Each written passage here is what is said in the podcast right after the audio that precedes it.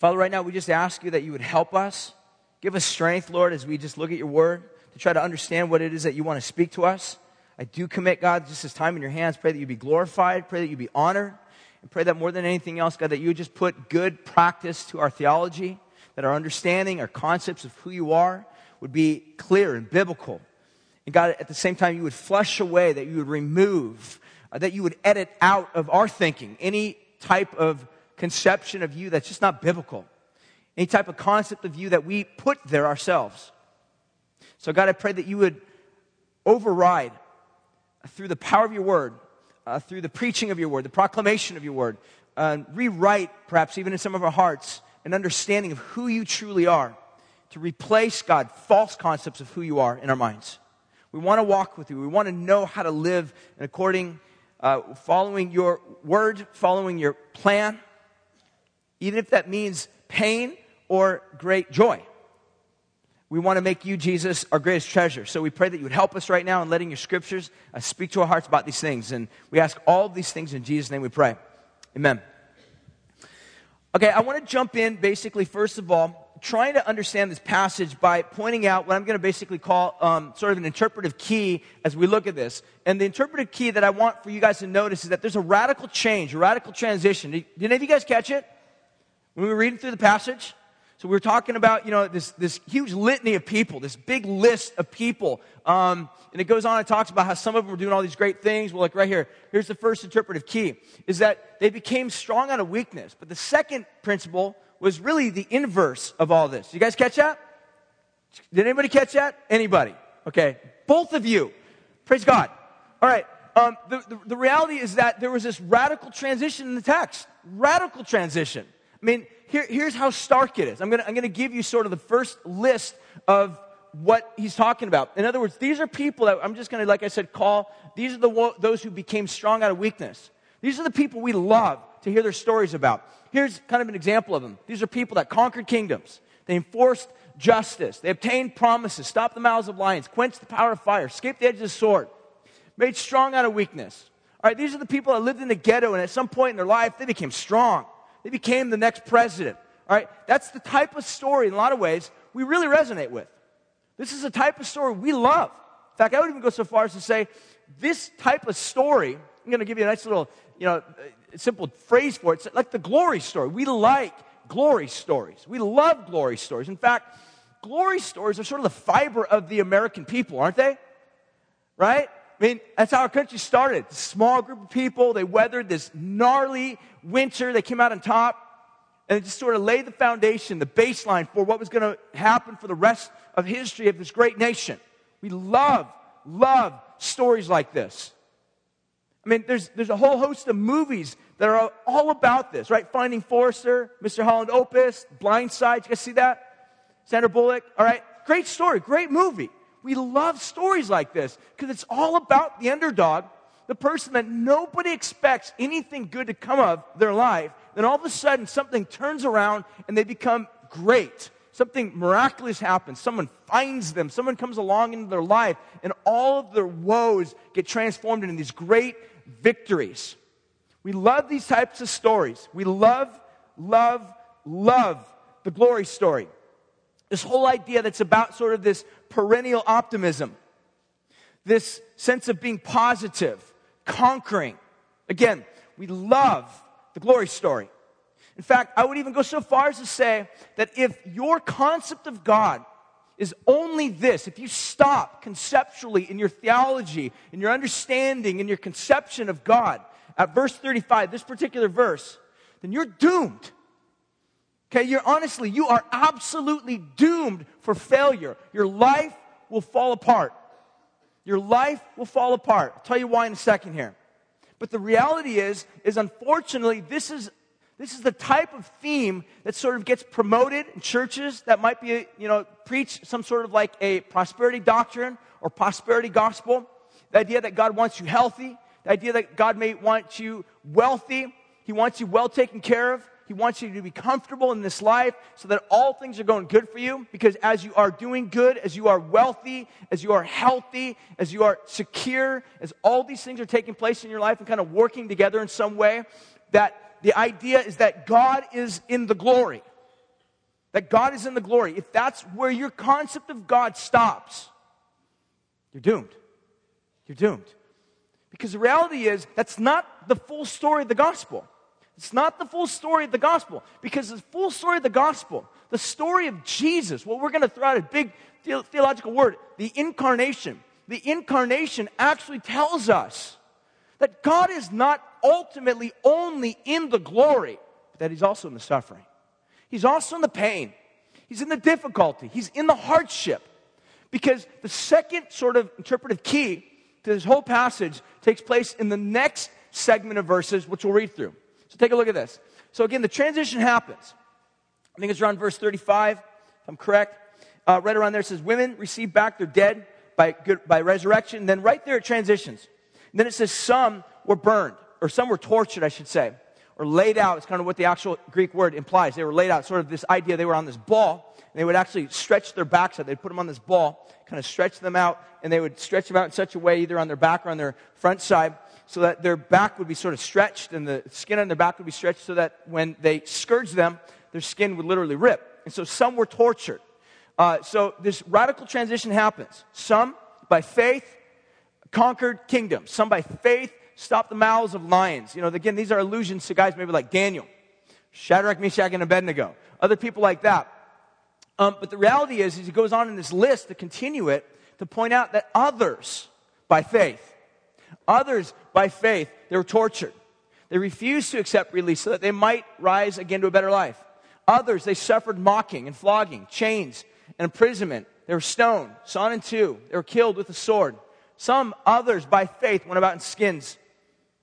It's basically no clothes, didn't have anything nice, there were no luxuries. Others, you know what the text is actually saying is this some by faith had great success. Some by faith were raised to levels of great honor, great respect within the kingdom, within the government, within the society, within the culture.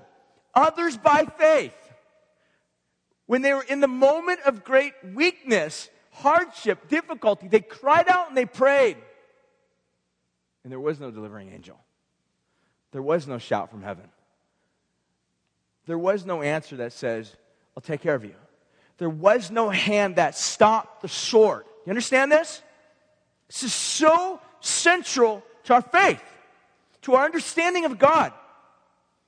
Because if your concept of God is that He is only with you in the glory story, then what do you do with the fact with the rest of your life when you find yourself in the dumps? What do you do with the rest of the fact of your life that when you find yourself in difficulties, when the bills aren't getting paid, when your children are rebellious, when you can't pay your mortgage, when you lose your job, when you're not making the proper grades and you are threatened with the reality of being booted out of school, when you're not able to pay your tuition, when your boyfriend breaks up with you or you get raped, what do you do with those realities in those moments? Well, the doctor says you got cancer. You may have six months left to live. What do you do with those moments? Do you just jump to the assumption that God must not be there, or He's abandoned you, or He stopped caring? See what I'm saying?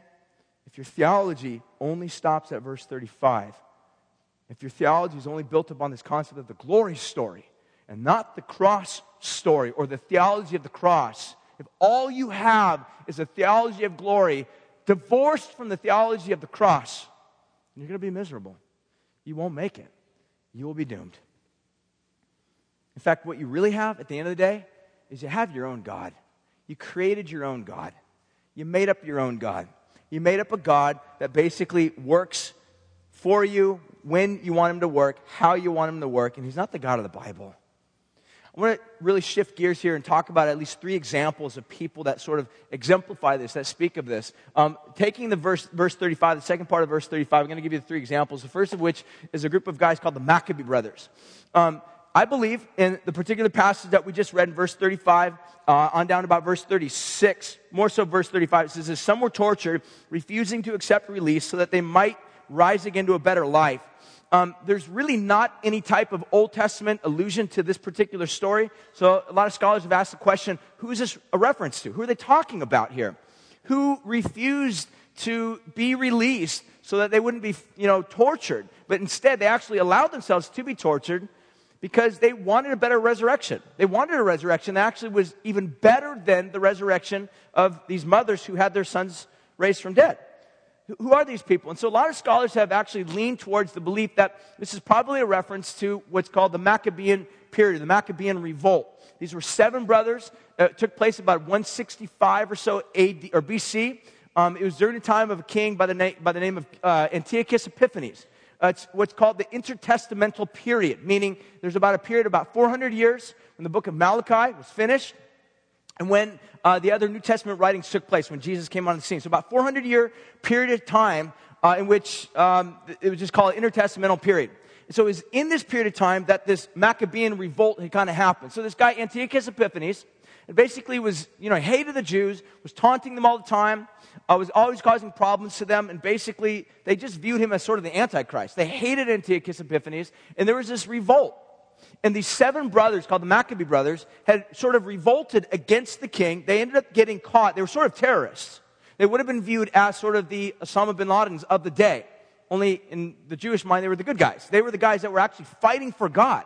They were fighting for God because they felt God was better than Antiochus Epiphanes and what Antiochus Epiphanes was doing. So what ends up happening is these guys get arrested. They get brought before Antiochus Epiphanes. And the story is spelled out in a book that we call uh, Second Maccabees. First and Second Maccabees. If any of you guys were raised up Catholic, you know, maybe there's like other books in your Bible that you're like, how come that's not in my Protestant Bible? It's because we don't believe that they're actually inspired. We don't consider them part of the canonical uh, book of literature but we do consider them historical. And so, what's interesting about this is I think this story is probably, or this allusion is to this group of people. And the reason is, is because it might be a little bit foreign for us because we're like, we don't know these people. That's because we're Gentiles. This book was written to Jewish people, even though it would imply us or speak to us. But the reality is, these people, when they would have heard this message, they would have immediately been reminded of the stories that they were told as they were young. And also, by the way, um, if any of you guys know, like Hanukkah, Hanukkah actually is the yearly retelling of the story of the Maccabean revolt. So every year, when the season of Hanukkah comes into sight, uh, they remind themselves of what God did through the Maccabean brothers. So I, I want to read you just a very, very quick story. In fact, if you want to read the rest of them on blog, I posted the whole story of this, um, and it's very, very fascinating. I, I want to read you a couple things because the writer of Hebrews alludes to their story. He, there's something about them he wants us to see. So the point is, by faith, others, others followed God and died. Others followed God and were tortured. So here's, here's kind of their story. So as they were brought before Antiochus Epiphanes, he basically stands before them and is like, Look, here's what I want you guys to do. I want you guys to eat this big slab of pork. Now, obviously, good Jews don't eat that type of pork or eat that type of food. So these guys were trying hard to maintain kosher lifestyles in obedience to God. So they stand before the king, and he's like, Eat this food. And they're like, I won't eat it. All seven of them. And their mom actually was there as well. And they're like, We won't eat it. So the first brother actually gets brought up, and he's kind of the spokesman in the group. And the Antiochus Epiphanes basically says, If you don't eat the food, I'm going to kill you. But before I do, I'm going to torture you. So I'm going to cut off your hands. I'm going to cut out your tongue. I'm going to scalp you. And I'm going to pour you, put your body into a burning hot cauldron of oil. It's a very, very graphic story, but I want you to listen to it because there's some very fascinating things that these guys give us in terms of insight about their concept and belief about God. So the first brother comes to him, and here's what it says. But the brothers and their mothers encouraged this first brother, and they encouraged one another to die nobly. Here's how they encourage one another to die nobly. Here's what it says The Lord God is watching over us in truth, and he will have compassion on us so God's watching over us. We believe that. That's what the point is. They're encouraging one another. They're like, look, God is here. God is with us in our suffering. God hasn't abandoned us. We're not saying, woe is me because I didn't get what I wanted. We believe God is here in our suffering, our hardship. We're going to keep our faith and trust and confidence in Him.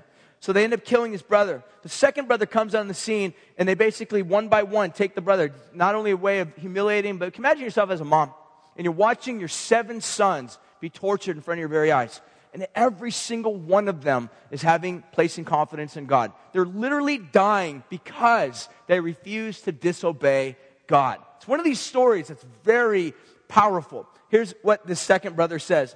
So he turns to Antiochus Epiphanes and he says this And when it was his last breath, just before he breathed his last, he said this You accursed wretch, you dismiss us from this present life, but the King of the universe will raise us up to an everlasting renewal of life. Do you get that? And then he dies. There's the third brother.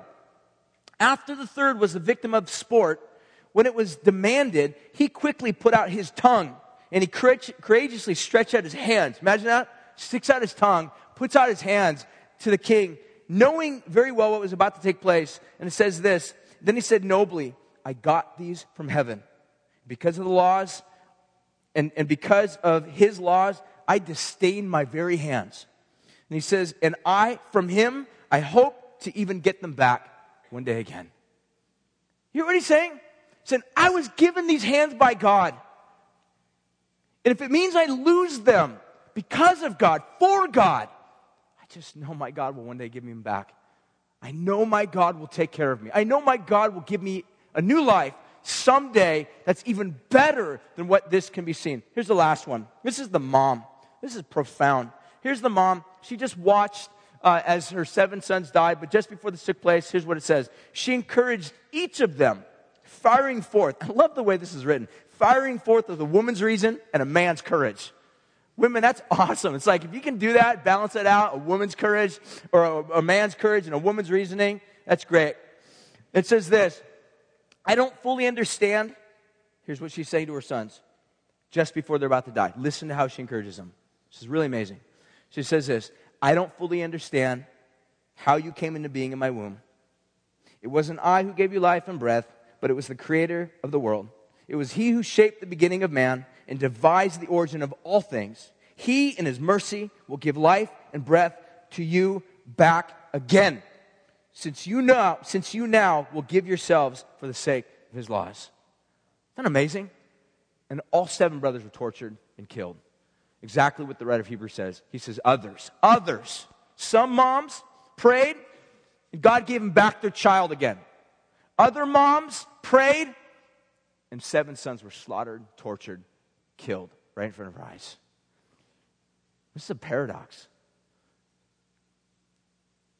if we live with a small view of God. If our view of God is that God only exists, only dwells, only lives in the glory story, and we don't have a theology of the cross, then we're doomed. That's what the writer of Hebrews is saying. His whole point is you have to enlarge it, if that's a word, broaden, get a bigger view, a bigger perspective of God. A God that not only exists in the glory, but a God that descends from the glory into the pain. That's what he's saying. So I want to wrap this up. So the question I basically want to, the second one I want to take a look at obviously is Peter and Stephen. Again, New Testament here, Peter and Stephen. Both these guys were servants in the early church. Peter gets arrested uh, somewhere around Acts uh, 2, I'm sorry, Acts chapter 4. He's preaching the gospel a handful of people gather together, they start praying for him. And miraculously, Peter is released from prison. He's released from prison. He goes out and starts preaching the gospel again. Stephen, not too many days later, he's out preaching in the street. He gets in trouble with this probably the exact same religious leaders. What ends up happening are these religious leaders basically surround him. They question. I wouldn't be surprised if some Christians somewhere around the area were praying for him. And rather than finding release, rather than having a hand from heaven remove these people from causing problems and oppression to Stephen, it ends up happening that every one of them pick up a stone and kill Stephen. Stephen dies. So one by faith, prayer is offered up and is released. Other by faith, preaches and dies. Here's one more. Uh, Shadrach, Meshach, and Abednego. Rack, Shack and Benny. You guys are probably familiar with the story. Here's what ends up happening. I love what these guys have to say. Daniel chapter 3, verses 16 and 18. He says this, O king, so most of you guys know the story. Very similar. They're standing in front of a massive world leader, and he says, I'm going to kill you unless you guys bow down and worship me. Here's what they say, O king, our God from whom we serve is able to deliver us from this burning fiery furnace. He will deliver us out of your hand. So they believe. They're like, we believe that God will actually do it. But I love this. He says, but if not, if not, do you get that? We think he's going to deliver us. But even if he doesn't, we're still not going to obey you. We're ready to die. If that's what has to happen, we're ready to die because our God is so great. Our God is so big. Our theology is that He's not just a God of glory, but He's a God that resides in the suffering and the pain. And that's the God that we serve and love. I want to wrap this up. I want to basically try to drive home where the writer of Hebrews is trying to take us. So, in essence, there's basically two challenges that he poses to his readers. It's consequently get down to us. Two main challenges that he poses to us to really consider to think about. The first challenge is this He wants for us to place our confidence in God, not in our agenda for God. There's a distinction here. Let me try to make it. Most of us, I think I would probably be willing to say, at some point in our life, if not even maybe currently right now in our life, if you claim to have faith in God, here's what you need to make sure. You need to make certain that your faith in God is actually in God and not your agenda for God. Let me tell you what I mean. The apostles had a confidence in Jesus, but it was really a confidence before Jesus rose again from the dead. It was really a confidence in their agenda for Jesus. Uh, Luke, uh, last chapter of Luke, basically gives us this little story, what was basically going on in their lives. I think it might even be up there. Yeah, Luke 24 uh, there's a handful of, or a couple of uh, apostles or leaders or followers of Christ that are walking on this road. Jesus comes alongside of them. He is resurrected from the dead. He has conversation with them. He's like, you guys like super bummed out. What's wrong? And like, we're super bummed out because there's this guy, Jesus. He was awesome. He did miracles. He preached like nobody we've ever heard preach before. But we're super bummed out because we thought he was going to be a redeemer. Now, he was the Redeemer, but here's the problem they had their own agenda as to what that meant. Their agenda for Christ as their Redeemer was that he was going to set up some sort of kingship. He was going to overthrow the Roman Empire. They were going to be their emissaries, Jesus' diplomats. They were going to be this hierarchy of leadership working underneath Jesus's, within Jesus' cabinet. That was their agenda. And when Jesus died, he couldn't be a Messiah. Dead Messiahs aren't good Messiahs. You understand? That was the idea. Dead messiahs don't work. Dead messiahs don't conquer Caesars. Dead messiahs don't set up, you know, cabinets and leadership structures and organizations that rule and judge. But they had an agenda for Jesus. So when Jesus died, they were bummed. Let me tell you what I mean by this. Some of you, we live in this mentality. If you have a God in your life that when he crosses you, when he checks you, when he challenges you, when he sometimes says to you, no, how do you respond? Do you get angry? Do you give God the bird? I mean, what do you do with God? Some people just give God the middle finger and walk away. I'm not going to be a Christian anymore. I'm not going to follow God anymore. I'm not going to pursue him anymore. I asked God to do this for me. I asked God to give me a girlfriend. I asked God to give me a wife. I asked God to give me a baby. He never did. And I've been doing this for the past three years. Nothing happened. I'm upset. I'm out of here. That's trusting your agenda for God rather than God.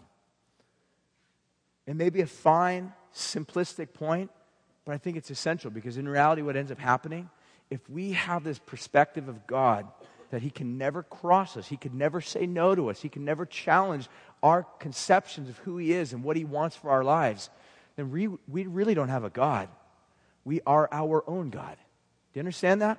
We are our own God. We call the shots. We set the standards. We make the plans. And if God ever whips out the red pen and tries to edit it or change it or correct it,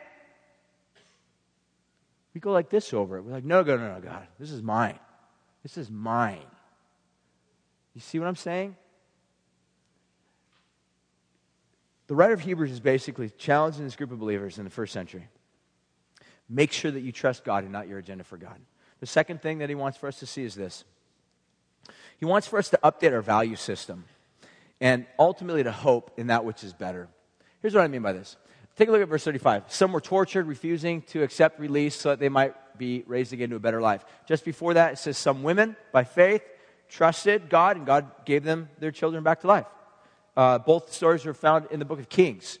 And uh, one is the, say, like the widow of Zarephath. And um, these are stories that actually happened. Two women prayed uh, that God would raise their children from the dead, and God gave them back to them.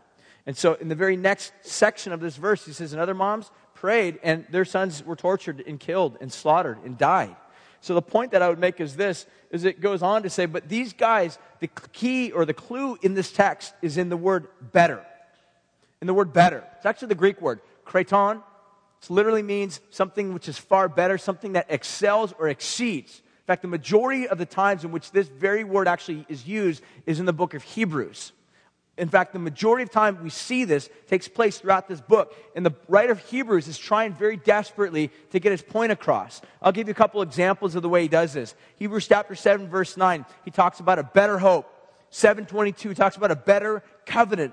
8 6 talks about better promises. 923 better sacrifices 1024 1034 a better possession 1116 a better country later on in verse 1135 which is where we're at right here a better life what he's trying to say is that unless you upgrade your concept of what truly is best or better for your life, you may fall prey to the delusion of trusting in something for your life, in your life, that's outdated, that won't sustain you, that will actually end up letting you down and destroying you in the end.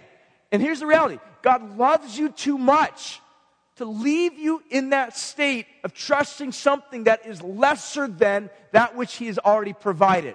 So the question is, what is the far better that he's describing? Verse, uh, uh, verse 39. I love the way this is stated in what's called the Amplified Version, so I put it on there. I want to read it. It says this All of these, this is really the, the key to this whole text. The key to the whole text. Here's what he says All of these, this is all the people that he's been talking to up in this particular point, all of these though they won divine approval by means of their faith, did not receive the fulfillment of what was promised to them. Because God had us in mind and had something better and greater in view for us, so that they, these heroes and heroines of faith, should not become should not come to perfection apart from us before we would join them. So here's what the writer of Hebrews is basically saying. It all boils down to this one verse. His whole point is this is that the reality is is that if this huge list of people that started off, that started off talking about Abel to Noah to Moses to Rahab to Abraham to Sarah to Jephthah, David, all these other people, Gideon that he listed here, all the way through those who had things that, in which they conquered, they did good things by faith, and others had lost everything by faith. If this group of people, by faith, trusted God and were able to withstand. We saw this a few weeks ago. The word that he uses there is hyperstand. If these people were able to hyperstand, stand against this on rising tide of difficulty and hardship, all simply based on a promise. How much more could you and I hyperstand? Not because we have merely a promise, but we have a person. Jesus, who's risen from the dead. That's the point. What was that? That was like really suppressed. Some people were like charismatic, Pentecostal, love Jesus. Others were like, should I clap? Yes, clap. This is good news. Jesus is alive.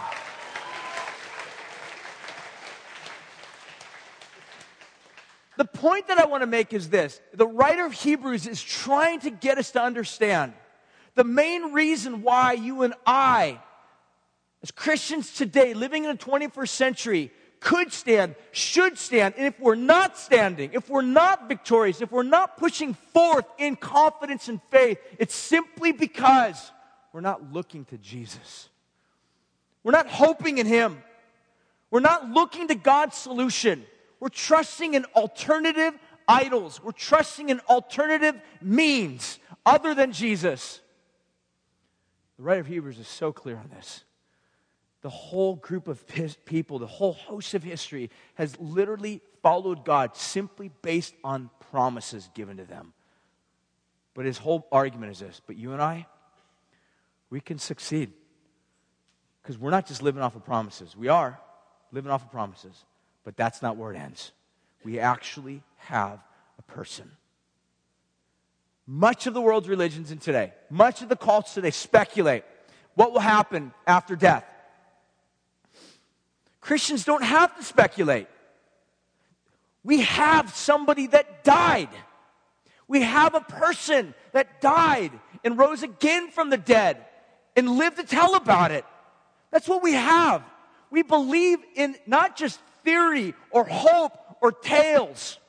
We believe in a person, a historical event that's rooted in history, that God came into this world, suffered, died in our place, in our stead, so that you and I, who have sinned, both by committing sins and by omitting praise and worship and honor that ought to be given to God on a regular basis, we have all sinned. We've all fallen short of the glory of God. And as a result of that, we have died. The natural consequence, result of sin is death. We're all guilty. You ever looked around the world and just wondered why does everything die? The simple answer is sin. We have all done it. We all continue to do it. And God's great gift to mankind is that He has sent His Son to reverse that, to change that, to pull you out, to snatch you out of death, to deliver you is the language that the Bible describes. To redeem you is also biblical language. To pull you out of the grip of death. To save you from sinful habits. To save you from sins of omission and commission and bring you into glorious new life. So that Paul's whole argument in 1 Corinthians chapter 15 is basically this. That because Jesus rose again from the dead for us, we too will actually rise again and have life. You guys, if you're here today and you don't know Jesus, I just want you to know Jesus. I want you to look to him. If you're here, you're wrestling with your sin, you don't know how to deal with it, you don't know how to work through it, stop working through it. Stop trying to deal with it. Stop trying to make deals with God. There are no deals that you can make with God.